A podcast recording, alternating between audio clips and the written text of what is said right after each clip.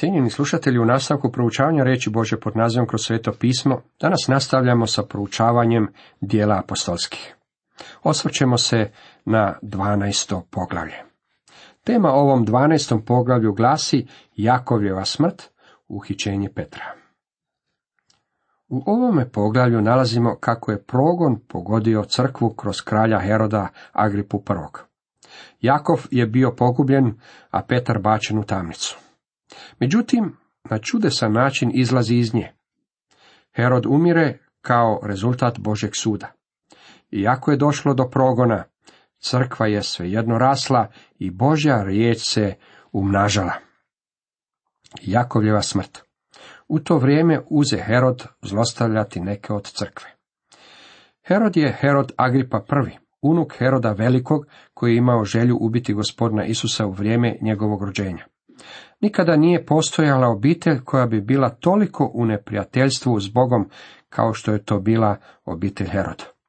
Koliko je nama poznato, niti jedan član te obitelji nije se stvarno okrenuo Bogu.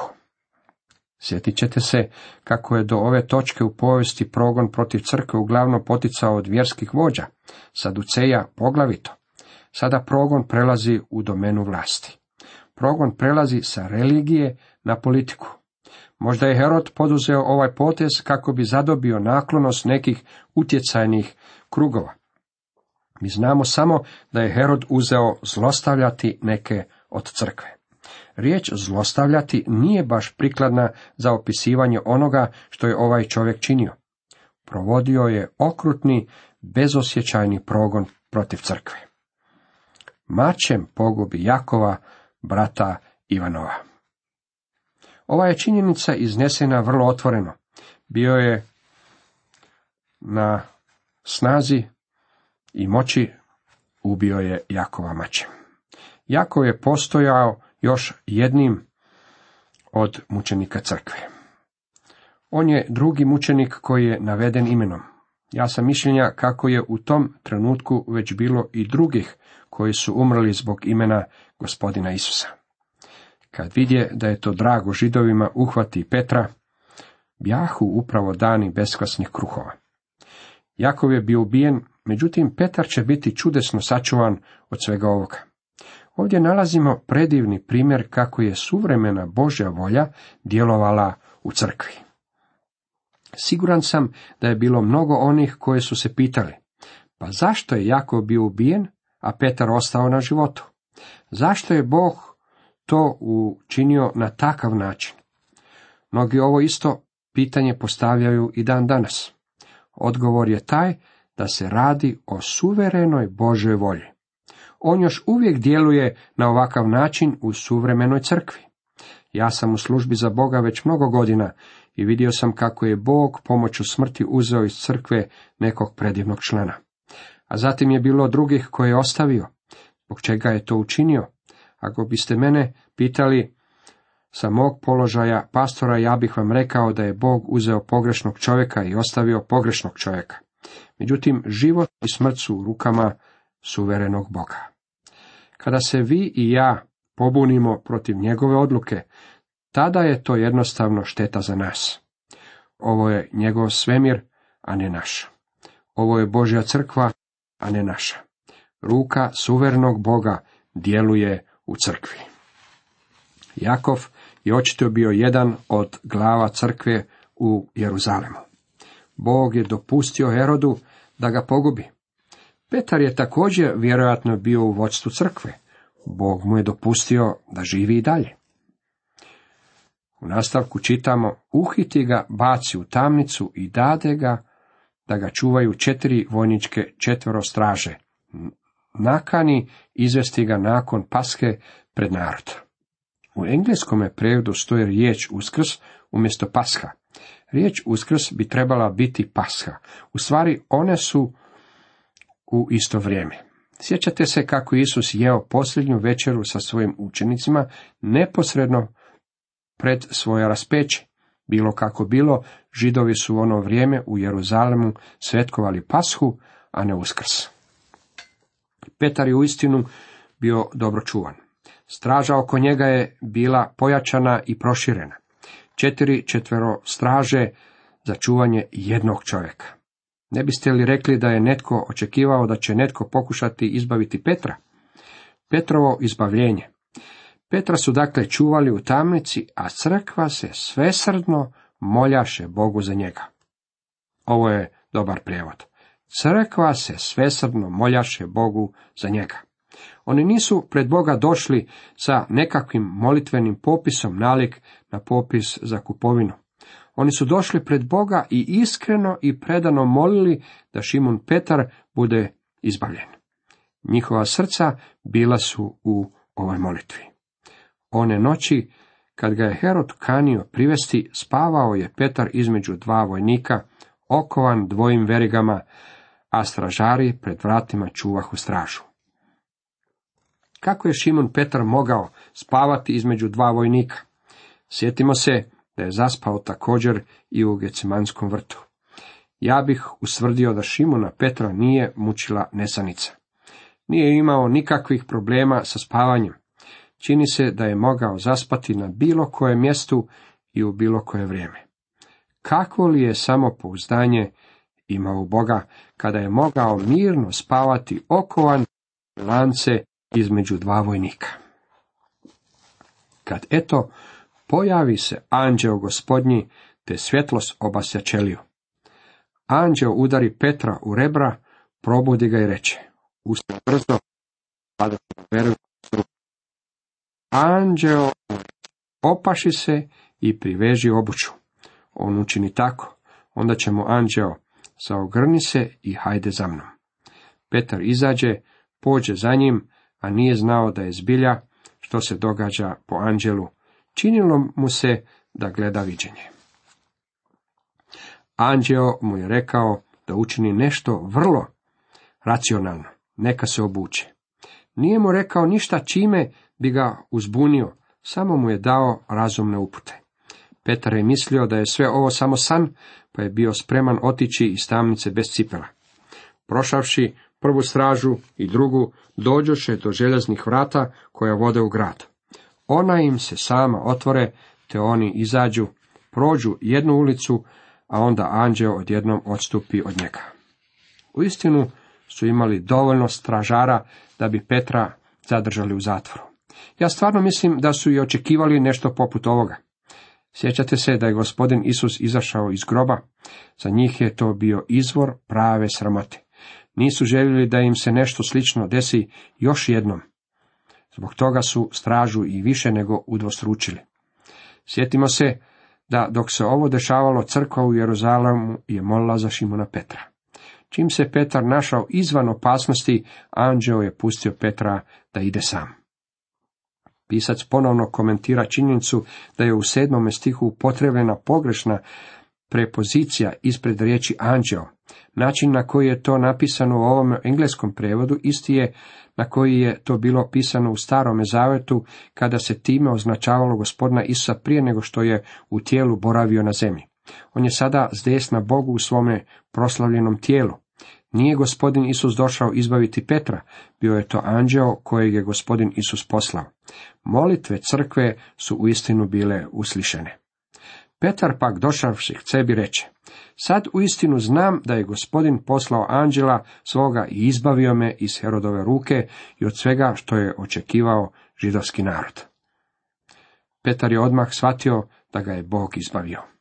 Kad je to učinio, zaputi se kući Marije majke Ivana nazvanog Marko. Ondje se mnogi bjahu sabrali i molili. Crkva u tom trenutku, kao i još stotinu i pedeset godina kasnije, nije imala svojih crkvenih zgrada. Danas, kada govorimo o crkvi, obično mislimo upravo na zgradu. Običavamo reći, prva ta i ta crkva nalazi se na uglu te i te ulice. U stvari to uopće nije crkva, to je zgrada u kojoj se crkva sastaje. Crkva je tijelo sastavljeno od vjernika. U početku se crkva nikada nije sastajala u javnim zgradama, nisu ih niti imali sastajali su se po kućama. Marija, majka Ivana Marka, očito je bila bogatija žena koja je imala dovoljno veliki dom da se u njemu može sastajati crkva. Bili su okupljeni na zajedništvo i molili su da Šimun Petar bude izbavljen. Kad Petar pokuca na dvorišna vrata, dođe prisluhnuti sluškinja imenom Ruža. Prisluhnuti znači da je došla poslušati tko je to pred vratima.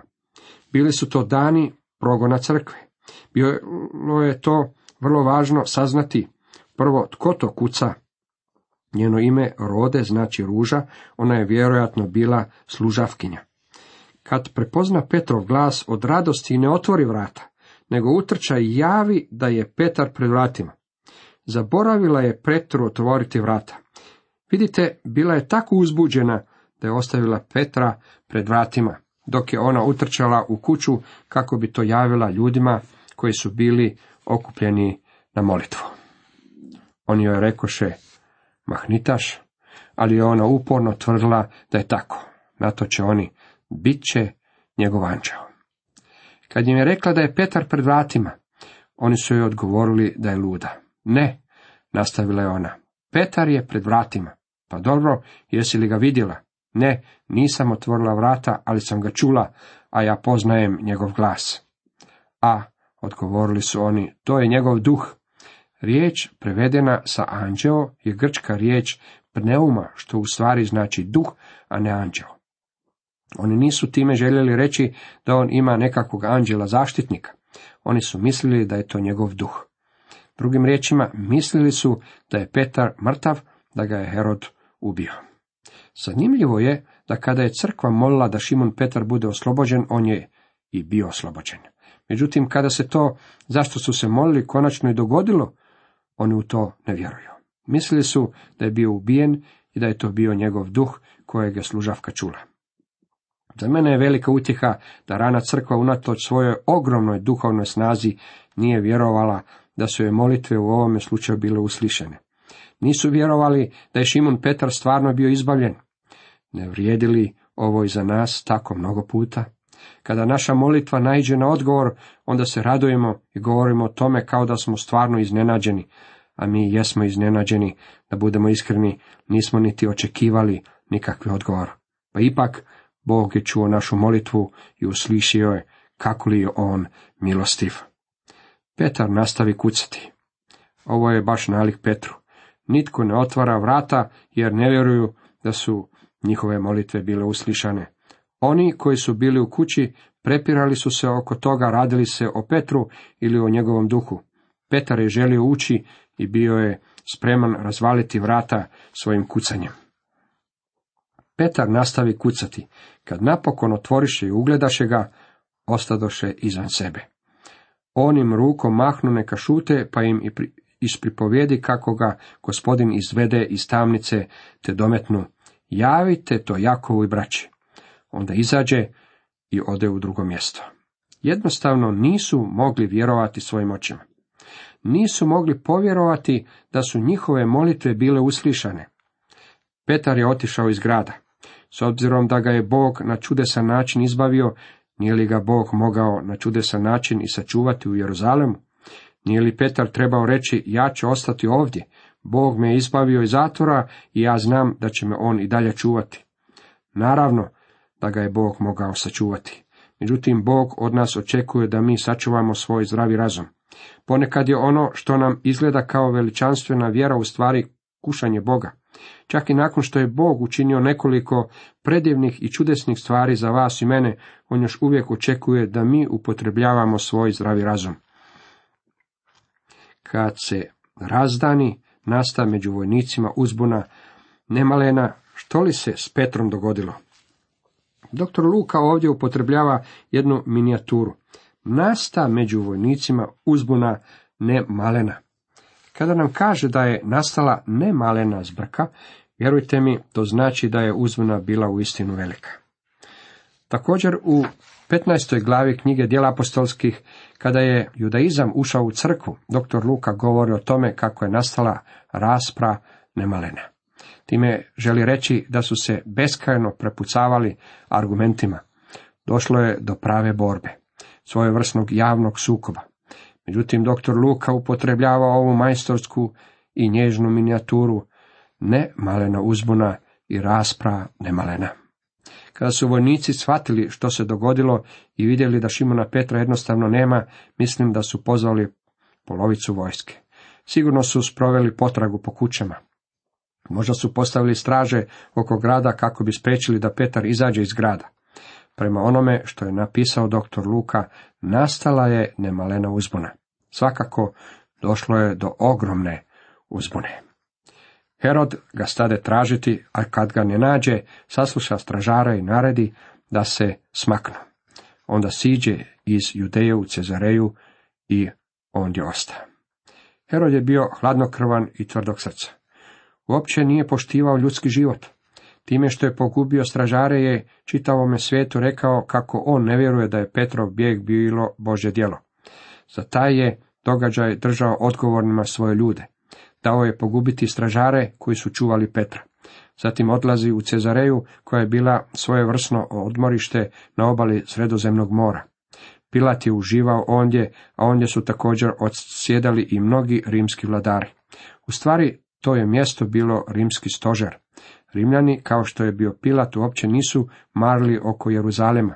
Svakako nisu voljeli Jeruzalem kao što ga je volio kralj David. Tako je Herod otišao u Cezareju na kratki odmor. Sada ćemo vidjeti kako je Bog Heroda držao odgovornim zbog količine svjetla, objave koju mu je on dao.